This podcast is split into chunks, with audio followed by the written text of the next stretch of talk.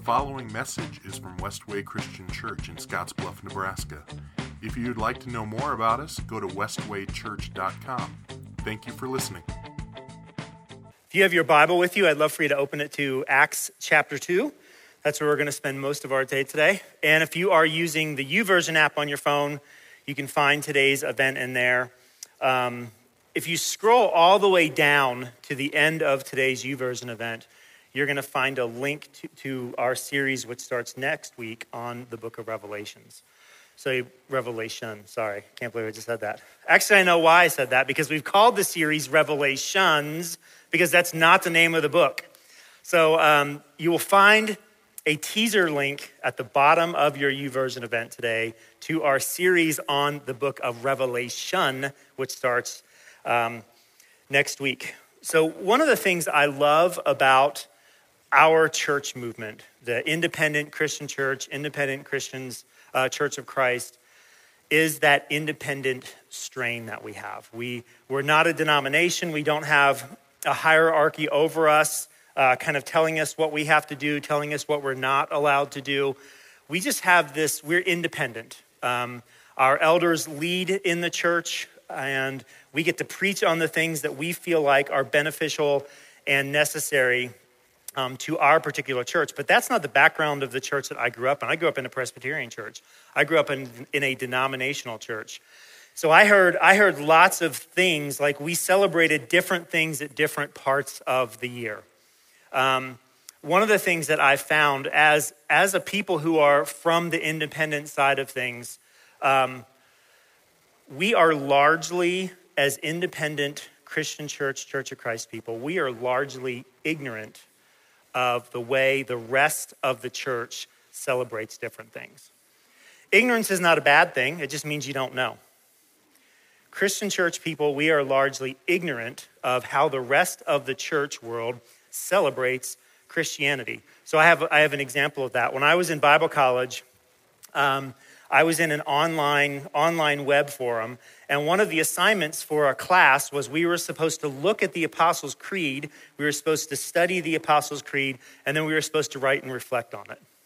What does the Apostles' Creed mean for us as Christians? And I'll, I'll never remember as I was scrolling through this web forum of responses of, of some, of my, some of my classmates, one of them said something like, I believe every part of this, I understand every part of this, except for the Holy Catholic Church part.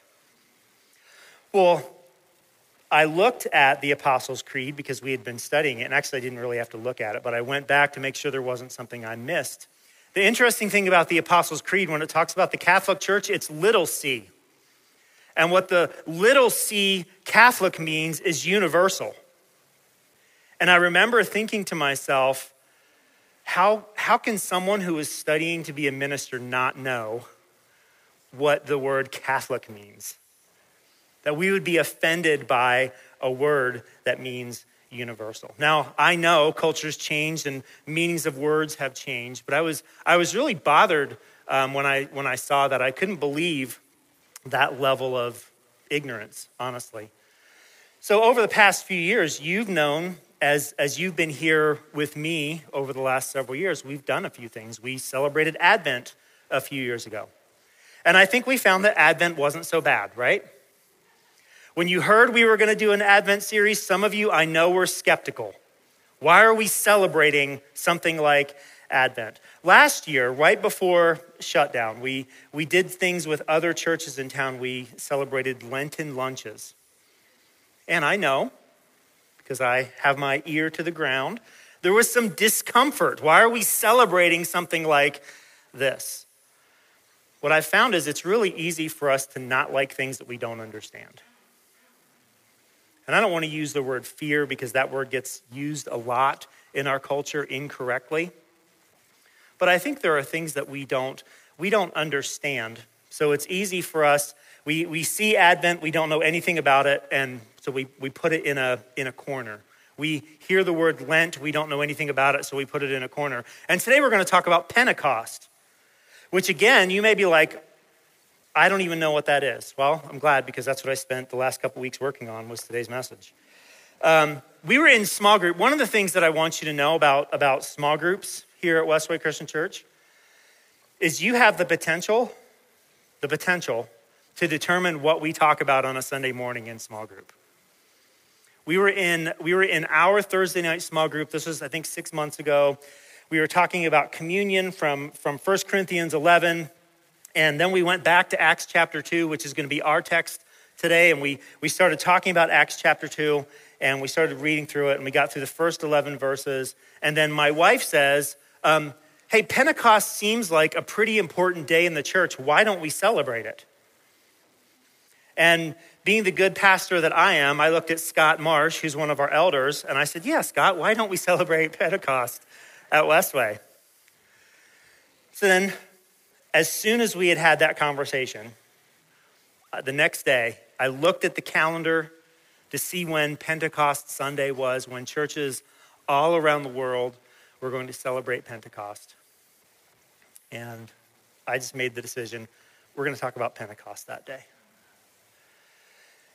I think in our desire to be independent, what that has a tendency to do is to remove us from history, to remove us from the, from the historical, foundational underpinnings of our faith. And I know that not everyone in the room has a, has a Christian church or Church of Christ background, so you're like, what in the world is John even talking about? So this was this is for really my Christian church, Church of Christ friends in the room. Like we have only been around for a little more than 220 years as a movement. And and Barton Stone and Thomas Campbell, I know that those names mean little to most of you. But Barton Stone and Thomas Campbell didn't parachute in in 1790 and not have any historical background for who they were as Christians. They were Presbyterian ministers. And if we think for one second that did not that that didn't impact who they were, that that didn't impact their understanding of Christianity, then then then we are missing a pretty significant boat. So today we're going to talk about um, we're going to talk about Pentecost and Acts chapter 2. And here's, here's the background Jesus has lived, he's been crucified, he's been resurrected, and he has ascended to heaven 40 days after the crucifixion. And he did that right in front, front of his disciples. And before he left, he gave them the Great Commission. We've talked about that a number of times over the past several weeks. But then he also told them to return to Jerusalem and wait until the Holy Spirit descended upon them. They'd receive power, then become his witnesses. And here's what, here's what witnesses means. Here's how Jesus would have defined the word witness in Acts chapter 2 telling the people all over the world about Jesus. That's what it means to be a witness, to tell other people what you've seen. So they return to Jerusalem. They pick an apostle to replace Judas. His name is Matthias. If you've never heard of him before, that's because he's never mentioned again in the book of Acts. And then they wait.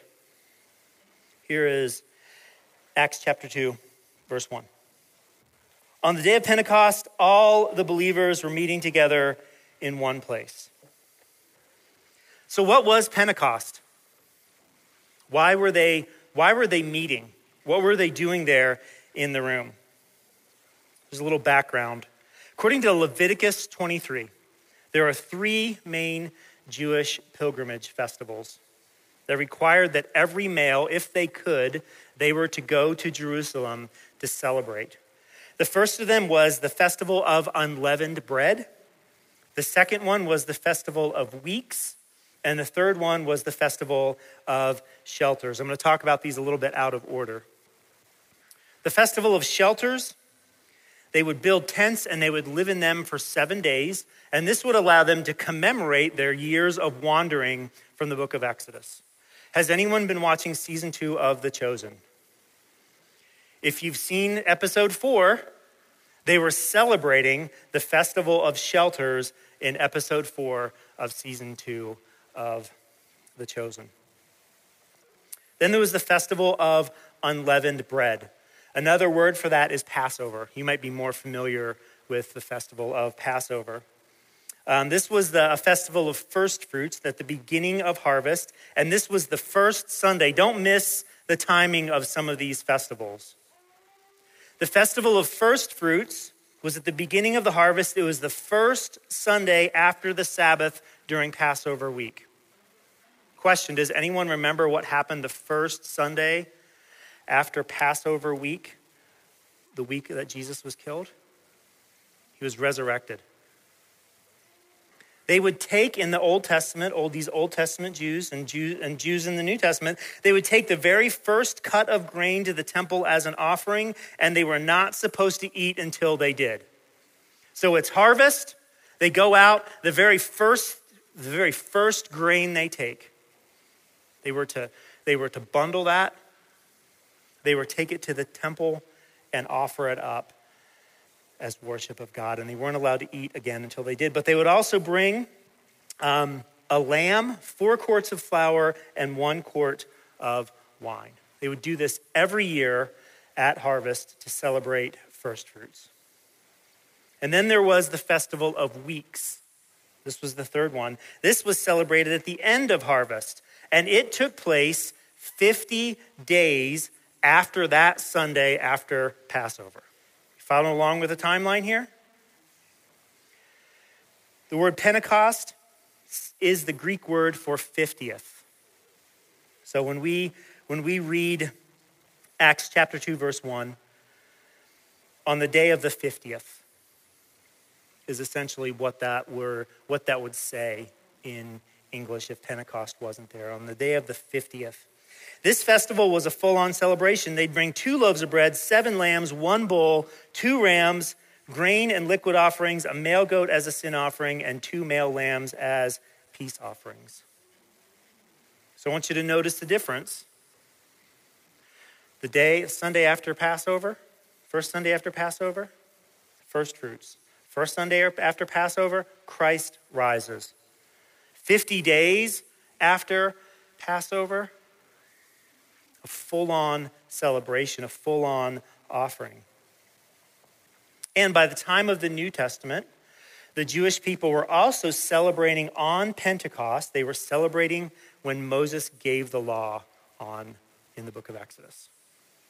So, so there are lots of different things that are going on here. So when we think of that question, we read this on the day of Pentecost, all the believers are meeting together in one place, right? We ought to ask the question, why were they meeting? Well, it was a celebration, it was the Festival of Weeks. Because these Christians weren't even Christians yet. They were Jews who believed that Jesus was the Messiah. And they're celebrating the Festival of Weeks and they're following Jesus' instructions to wait. Let's, uh, let's keep reading. Verse 2. Suddenly there was a sound from heaven like the roaring of a mighty windstorm, and it filled the house where they were sitting. Then what, then what looked like flames or tongues of fire appeared and settled on each of them. And everyone present was filled with the Holy Spirit and began speaking in other languages as the Holy Spirit gave them this ability. At that time, there were devout Jews from every nation living in Jerusalem. When they heard the loud noise, everyone came running, and they were bewildered to hear their own languages being spoken by the believers. They were completely amazed. How can this be? They exclaimed. These people are all from Galilee, yet we hear them speaking in our own native tongues. Here we are Parthians, Medes, Elamites, people from Mesopotamia, Judea, Cappadocia, Pontus, the province of Asia, Phrygia, Pamphylia, Egypt, and the areas of Libya around Cyrene, visitors from Rome, both Jews and converts to Judaism. Cretans and Arabs, and we hear all these people speaking in our own languages about the wonderful things God has done. They stood there amazed and perplexed. What can this mean? They asked each other. But others in the crowd ridiculed them, saying, They're just drunk, that's all. See, when we read this text, we're tempted to get caught up in this tongues piece, right?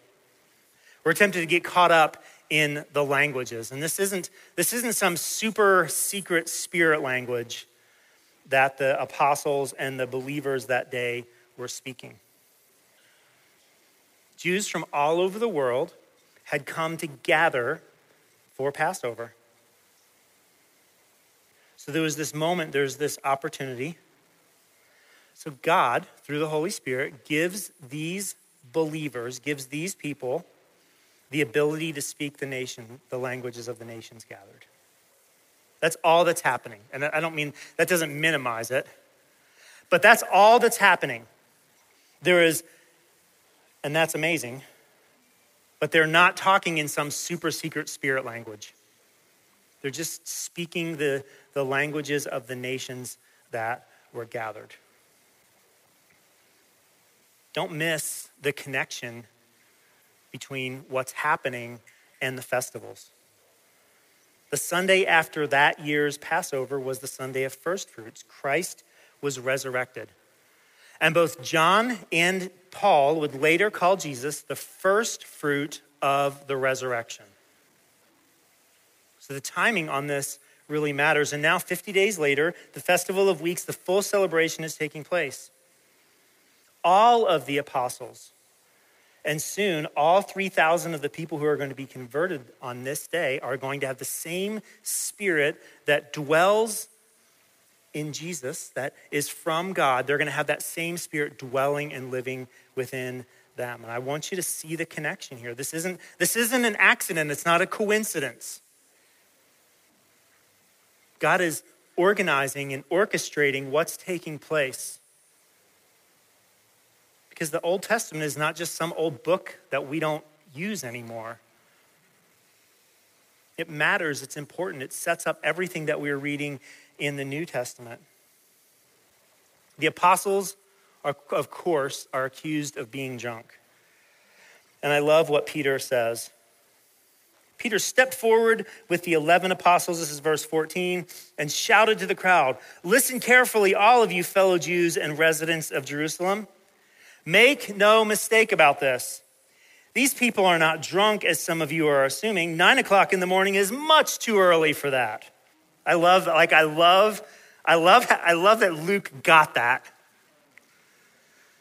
Like, I just, I just, I love just the, the I'm sarcastic, so I love the sarcasm. Uh, I just, I just love that Luke captured what Peter was saying. No, what you see. They're not drunk. What you see was predicted long ago by the prophet Joel. And then he quotes Joel. In the last days, God says, I will pour out my spirit upon all people. Your sons and daughters will prophesy. Your young men will see visions, and your old men will dream dreams. In those days, I will pour out my spirit even on my servants, men and women alike and they will prophesy. And I will cause wonders in the heavens above and signs on the earth below blood and fire and clouds of smoke. The sun will become dark and the moon will turn blood red before that great and glorious day of the Lord arrives. But everyone who calls on the name of the Lord will be saved. Here's, here's what Peter's doing is he's, he's connecting the gathered people to the prophets specifically the prophet Joel. One of the things, if you were to read through Matthew, Mark, Luke, and John, you're going to see constantly Jesus confronting the expectations and the understandings of the Jewish people in three areas who their king is, who their prophets are, and who their priests are. And if you remember from our series on Hebrews several years ago, Jesus is the perfect one of all of those three. So Peter here is, is confronting their understanding of who the prophets are, that they would have lift up, lifted up, that they would have elevated. He's saying, look, the prophets that you all know, they weren't, they weren't only talking about themselves, they were talking about someone else keep reading. People of Israel, listen. God publicly endorsed Jesus the Nazarene by doing powerful miracles, wonders, and signs through him, as you well know. But God knew what would happen, and his prearranged plan was carried out when Jesus was betrayed. With the help of lawless Gentiles, you nailed him to a cross and killed him. But God released him from the horrors of death and raised him back to life. For death could not keep him in his grip. I want you to see that, that all of the Old Testament prophecies about Jesus all of them, are finding their fulfillment in the birth, the life, the death, the resurrection, the ascension of Jesus Christ. The entire Old Testament is about Jesus.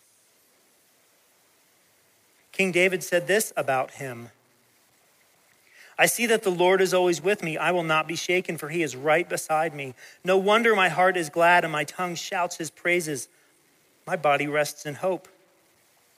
For you will not leave my soul among the dead, or allow your Holy One to rot in the ground.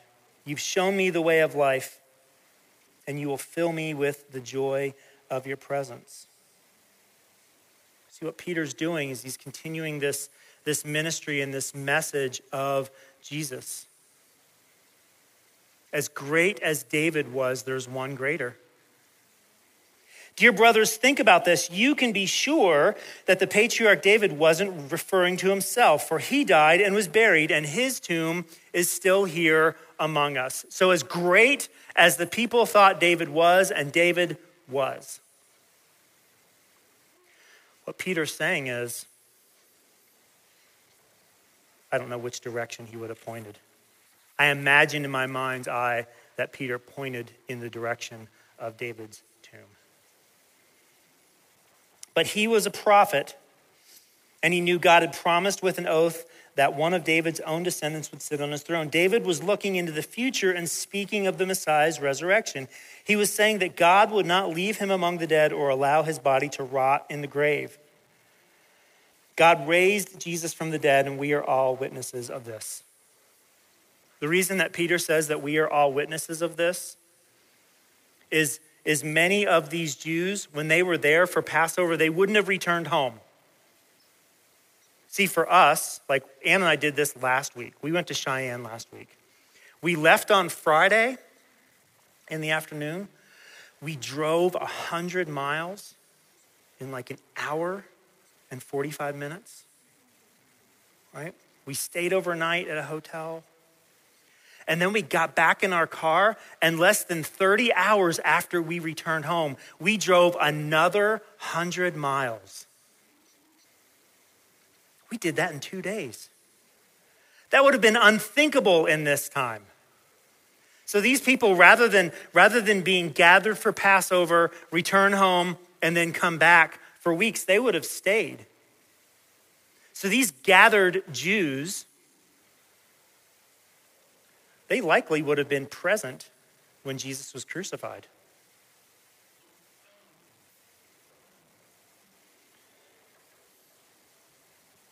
God raised Jesus from the dead, and we're all witnesses of this. Now, He, Jesus, is exalted to the place of highest honor in heaven at God's right hand. And the Father, as He had promised, gave Him the Holy Spirit to pour out on us, just as you see and hear today. So, what Peter's doing, he's not telling them anything new. He's not telling them they, anything they don't understand. That's not entirely true. He's telling them something that they've read about, but he's explaining it to them. For David himself never ascended into heaven, yet he said, The Lord said to my Lord, Sit in the place of honor at my right hand until I humble your enemies, making them a footstool under your feet. So, what Peter's doing here is he's, he's, he's taking all of the writings, because this, this wasn't Peter's full speech. I don't know if you knew that. Um, Luke wasn't there that day. Luke talked to people who were there that day. So he wrote down what they said that Peter said under the inspiration of the Holy Spirit. That's how, that's how that works. but he's telling them what, they, what, what it meant. The prophets that, that you Jews love and honor, they were talking about Jesus. King David, whom you love and honor. David was talking about Jesus. And although there's not really any mention of the law, because that was, a, that was something they celebrated, there's a context for that. And he's, he's telling them the three things that as Jews you have based your faith on the law, the prophets, and the kings. They're all about Jesus. They've always all been about Jesus. Even though you didn't know they were about Jesus, they were about Jesus. How do you think they responded to that? So Peter builds up Jesus.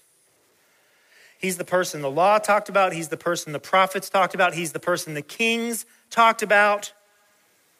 Verse 36 So let everyone in Israel know for certain that God has made this Jesus, whom you crucified, to be both Lord and Messiah.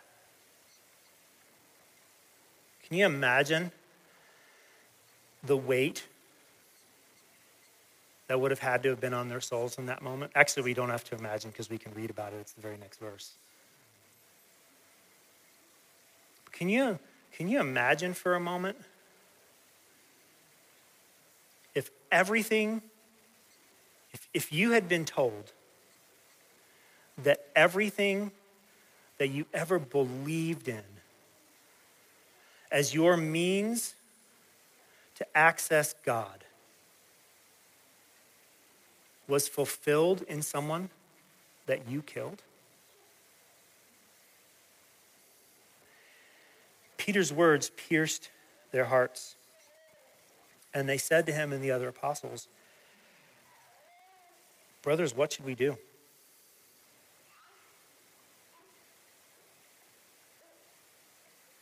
What can you do?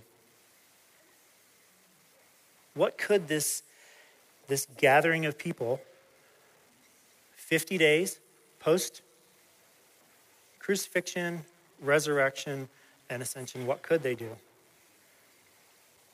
Peter says this Repent and be baptized for the forgiveness of your sins.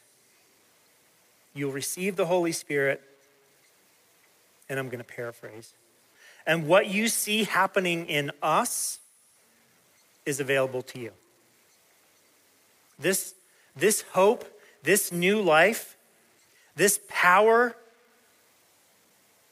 that you are seeing evidenced in, in what's taking place right now, this is available for you.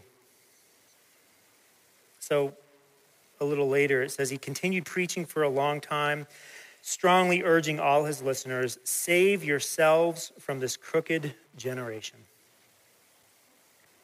See, that's, that's really the message here. As I was looking through this text, I, I told you that one of the things I do when I study the Bible is, is I underline words that are used multiple times because I feel like the I feel like the I feel like God through the author is trying to tell me something and one of the words that I saw nine times was the word you in this text. If you want to add yourselves to that, that makes it 10. See, this is, this is a personal message. He's talking to these people on that day. See, these are people who, who heard the prophecies about this Messiah. Um, interestingly, the, the text where, he, where he quotes David, the Lord said to my Lord, like Jesus himself talked about that text during his ministry. So there was this gathered people who had heard the prophets, had read their words, had heard the law, had worshiped God through all of the, all of the, the priests and the temple and all of those rituals and rites. They knew all of these things as a gathered people, but they neither had eyes to see or ears to hear what God was saying to them.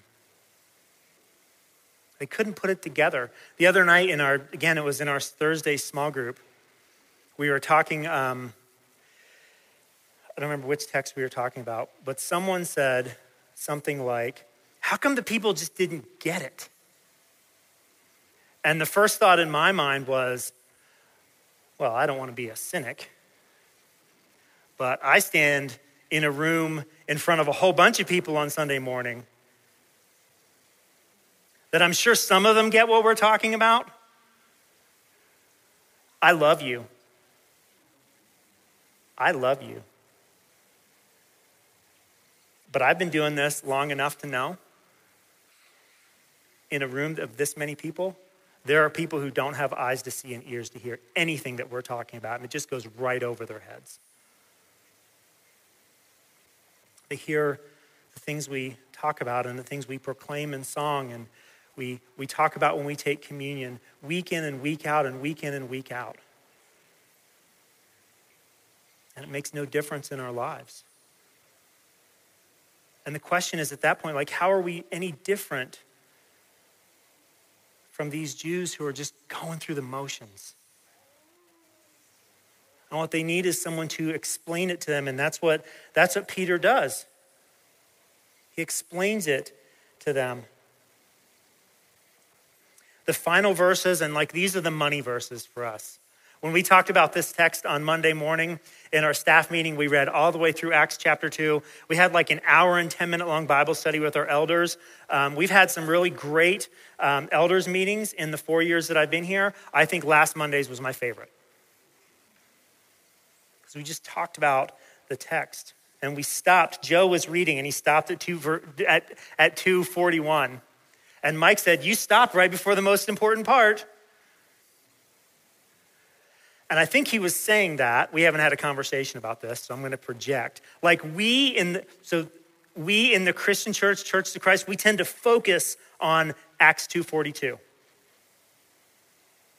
As if everything that happened before it had nothing to do with the church. So I'm only going to give it lip service. The final verses of this chapter deal what happened next. They form a participation community centered on God and demonstrated by their love and their concern for one another. That's what they did next. And others join and the group grows daily. So, what do we do with this? This is the point I get at every week as I'm working on my message.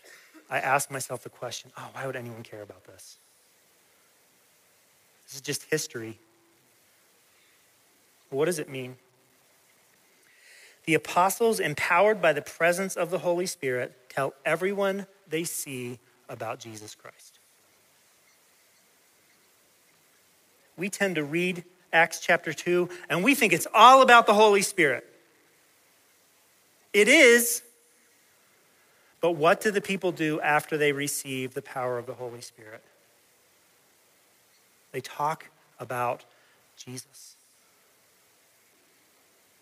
I wish we did two hour sermons because we could talk about John 14, we could talk about John 16. I want to encourage you to go to the YouVersion app this week as, as there are additional study questions that are focused on John 14 and John 16, where before Jesus leaves, he tells the disciples, Hey, there's an advocate coming, there's a counselor coming, there's someone else coming, and he's going to do all of these different things. And one of the things that, that the Holy Spirit is going to do when he comes upon you is he's going to point people to me. And that's what we see here in Acts chapter 2. The Spirit descends.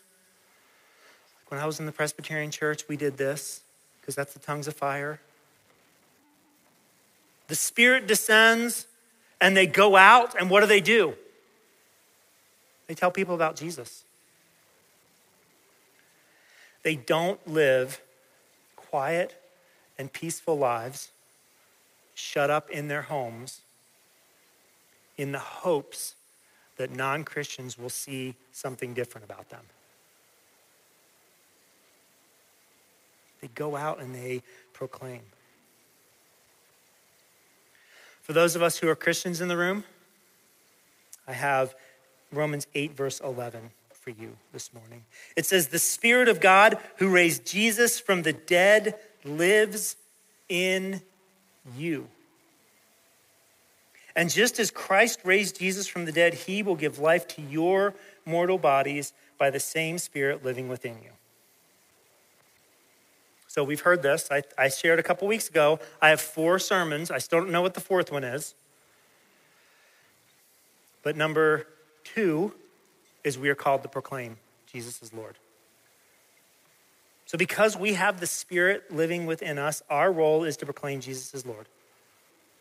We are to go into our homes and our grocery stores and our places of business and the sports fields where our kids play, on social media, and we are to bear witness about Jesus Christ. And that means we tell other people about Jesus. We don't just float a verse out there and hope that someone's going to read that verse and they're going to be converted. We tell people there are going to be times where people are going to be amazed and perplexed by what you do in that. And there are going to be other times where people are just going to think you're a drunk moron. But our task is the same. Our role is to talk about Christ, who he was and who he is and why he came. To talk about the hope that is within us. That's why we have the Holy Spirit. To tell other people about Jesus. For those of us who are Christians in the room, we see Peter proclaim Jesus. And then at the end, in Acts 2:42 through the end of that chapter, we see the church empowered and filled by the Holy Spirit to go out and do something. To leave their walls and to fulfill the work that's been done, started by Christ we are to act together to demonstrate the hope and the joy and the peace and the action of Christ. That's, that's why we exist, is to proclaim Jesus as Lord. And if you're a Christian here, my question is are you boldly witnessing for Jesus? Are you boldly proclaiming him as Lord? Because there is not, there's not an asterisk by your name in, Lamb, in the Lamb's Book of Life, which we're going to talk about over the next 10 weeks. There's not an asterisk by your name that says, doesn't have to witness to anyone. So don't hold it against them because I told them they didn't have to. See, we're, we're not immune to this. The mission that Jesus has called us to requires more than 75 minutes on a Sunday. We can't fulfill it. Christ didn't die for that. The Holy Spirit has come so that we would have life. And for those of you in the room who, who are not Christians, you've never made this decision to follow Christ, it's the same exact invitation that Peter gave to the people that are gathered. See, we can we read these stories, these, these actual events in the Bible, so that we don't have to go down the same path as the people in the story did. Jesus suffered and died so that we wouldn't have to suffer and die, so that we would have eternal life. And what you're invited into is a life of meaning and purpose. That's the hope of the cross. See, each one of us knows one way or another, you are aware that we're living in a wicked generation. Even if you're not a Christian, you have some concept of right and wrong. You have some concept of wickedness. And the question is are you going to turn from that? Are you going to see and recognize your part in the wickedness? You're claiming autonomy for yourself and submit yourself to God. The things that you feel badly about in your life have been bought and paid for by Christ. We say this all the time. You cannot outsin God's grace. No matter what you've done that thinks cuts you off from God, it hasn't. And if you don't believe that, read the Bible. Because what you're going to see is person after person after person who is a pathetic loser, a person in need of God, a person in need of hope. And when I read the stories of their failures and their faults, I'm like, I'm in pretty good company because I'm terrible. And God sees me not because of who I might become, but because who He is, and He has compassion on me. And He offers me grace. And if you're that person that's never made that decision, repent of your sins and turn to God. Be baptized in the name of Jesus Christ for the forgiveness of your sins. Then you will receive the Holy Spirit. This promise is to you, your children, and those far away. Save yourselves from this wicked, crooked generation.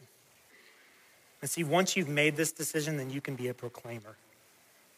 Then you can join in on freeing people from the sin that entangles and ensnares them.